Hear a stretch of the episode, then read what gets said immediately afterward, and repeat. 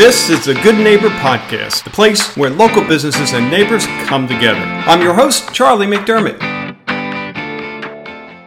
Welcome to episode number 252 of the Good Neighbor Podcast. And today it's another good neighbor. It's Christina Fries Pollitt. Now she is with Speech by the Beach Consulting. Christina, how are you doing? I'm doing great. It's an immense pleasure and an honor to be here with you today. Well, I'll tell you, the honor is all mine. You know, looking at everything you do and and your specialties, your education, all the degrees. Um, I'm really looking forward just to kicking back here and learning more because it's such a valuable service that you provide to the community. So let's start there, Christina. Speech by the Beach Consulting. Tell us what you do.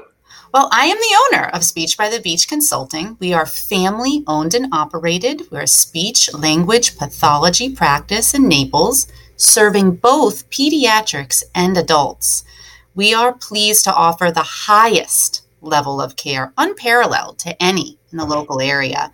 I felt compelled to start my practice due to the lack of quality speech language pathology services in this region, with many residents and their families having to travel to Miami or Tampa for speech therapy services. I graduated from the only Ivy League program of speech language pathology in the United States and completed my fellowship at the busiest level one trauma center in New York City. I'm a certified brain injury specialist and certified dementia practitioner. Furthermore, I served as a clinical professor of speech language pathology in Illinois.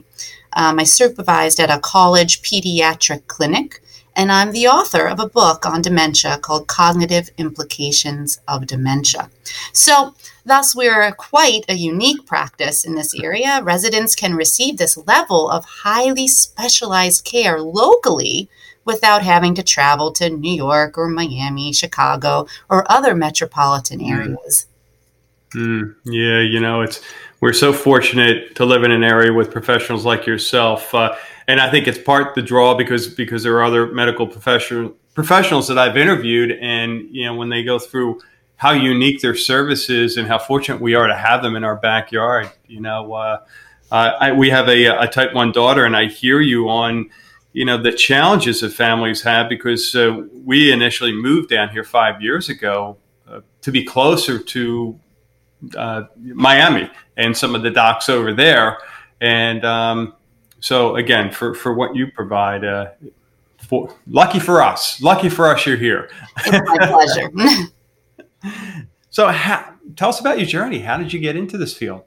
You know, interesting. Early, uh, I started early. My great grandmother had a stroke when I was nine, and she was Italian speaking only prior to the stroke. Wow. The stroke left her unable to speak or swallow. And those are conditions known as aphasia and dysphagia. And the speech language pathologist at her nursing home said she could not evaluate her as my great grandmother didn't speak any English. Now, obviously, this was many years ago. Now we are more aware of cultural differences and diversity. My mother would bring me to visit my great grandmother after school to the nursing home, and I would bring this little Italian English dictionary with me. and I started hmm. with the letter A, and I attempted to read each word in Italian to her I think over the years I made it to the letter L, but she would just smile and laugh the entire time. As a side note, I didn't really speak much Italian, so this was probably very comical to her. Um, but I suppose to a nine year old, this seemed to be the best practice. And obviously, thankfully, my training has evolved since that point. But I think the spirit of my practice remains to offer every single person, pediatric, adult, the ability to reach his or her maximal potential.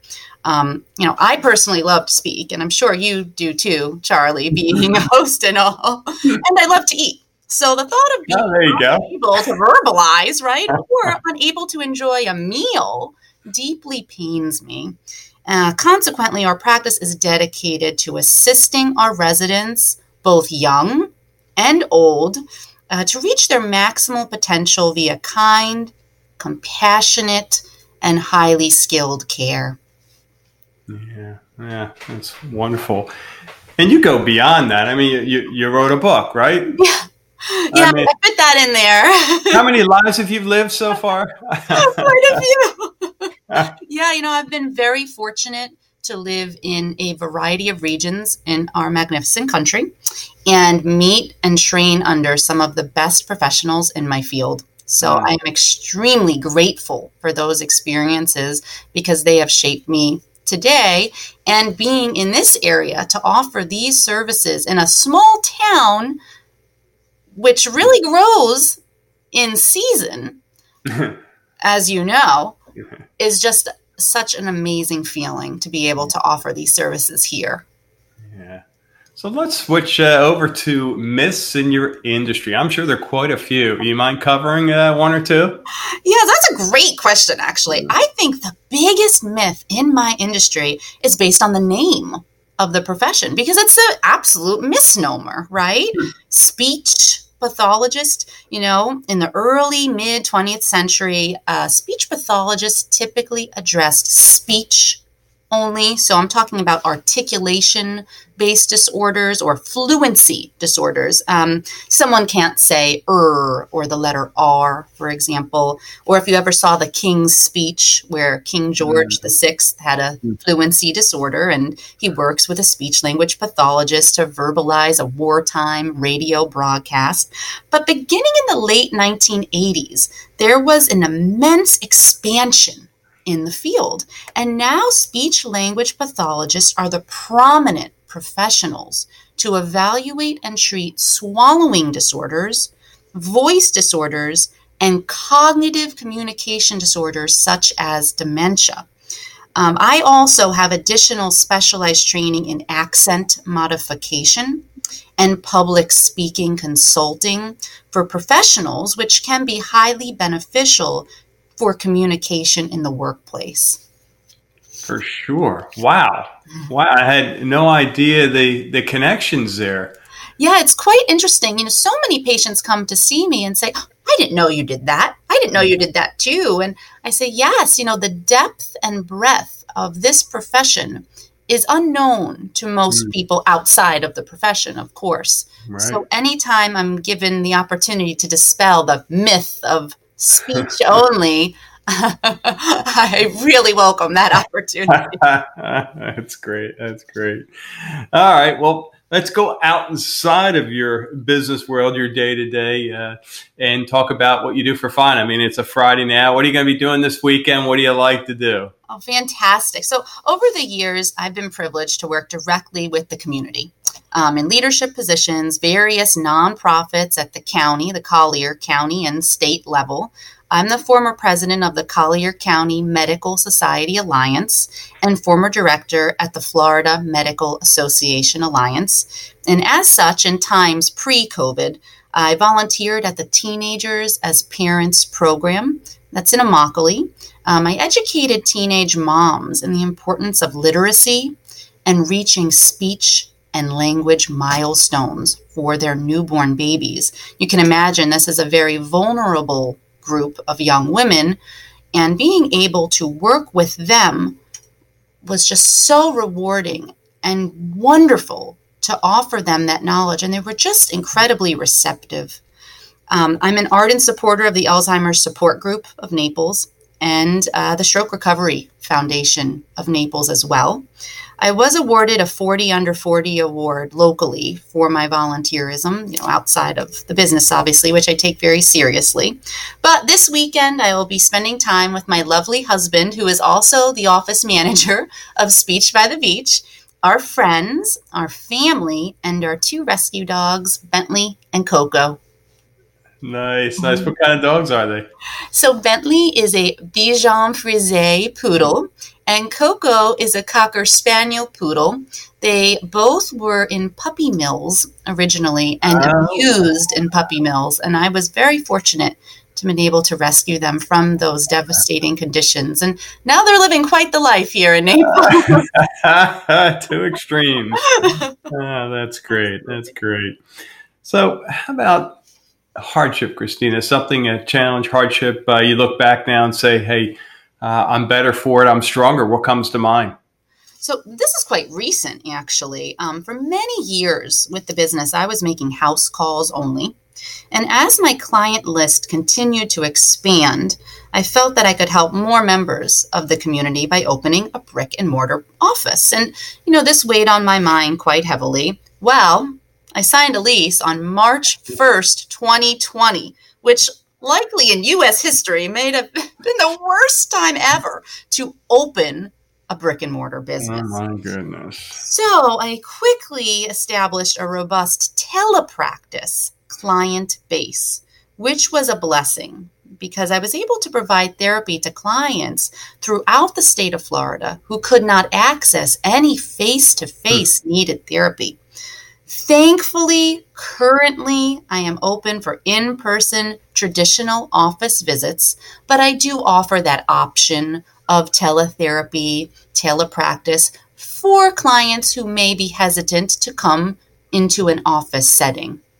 Yeah, good for you. Best of both worlds. yeah, definitely. Making, making lemonade out of lemons, right?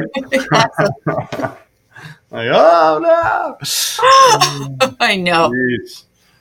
Uh, well, it's good we, we can look back and laugh, and you know I know we're all still working through this, but you know that's that's you know that's behind the scenes that a lot of folks don't realize unless they've been in business for themselves. You know, it looks like all glory and fun and oh he or she's so rich and it's like no no no no no no you know we go to bed every night you know going okay the rent's due tomorrow okay I think I think we're good you know and yeah. then COVID hits boom right I know just very unexpected and devastating on so many levels yeah. you know locally and also throughout the state throughout the country throughout the world yeah so many business owners needed to adjust in some way, shape, or form during these times. Yep. Yeah, for sure. So, how about one thing you wish our listeners knew about your company? What would that be? Well, Charlie, I cannot stress the level of personalized service our boutique practice provides.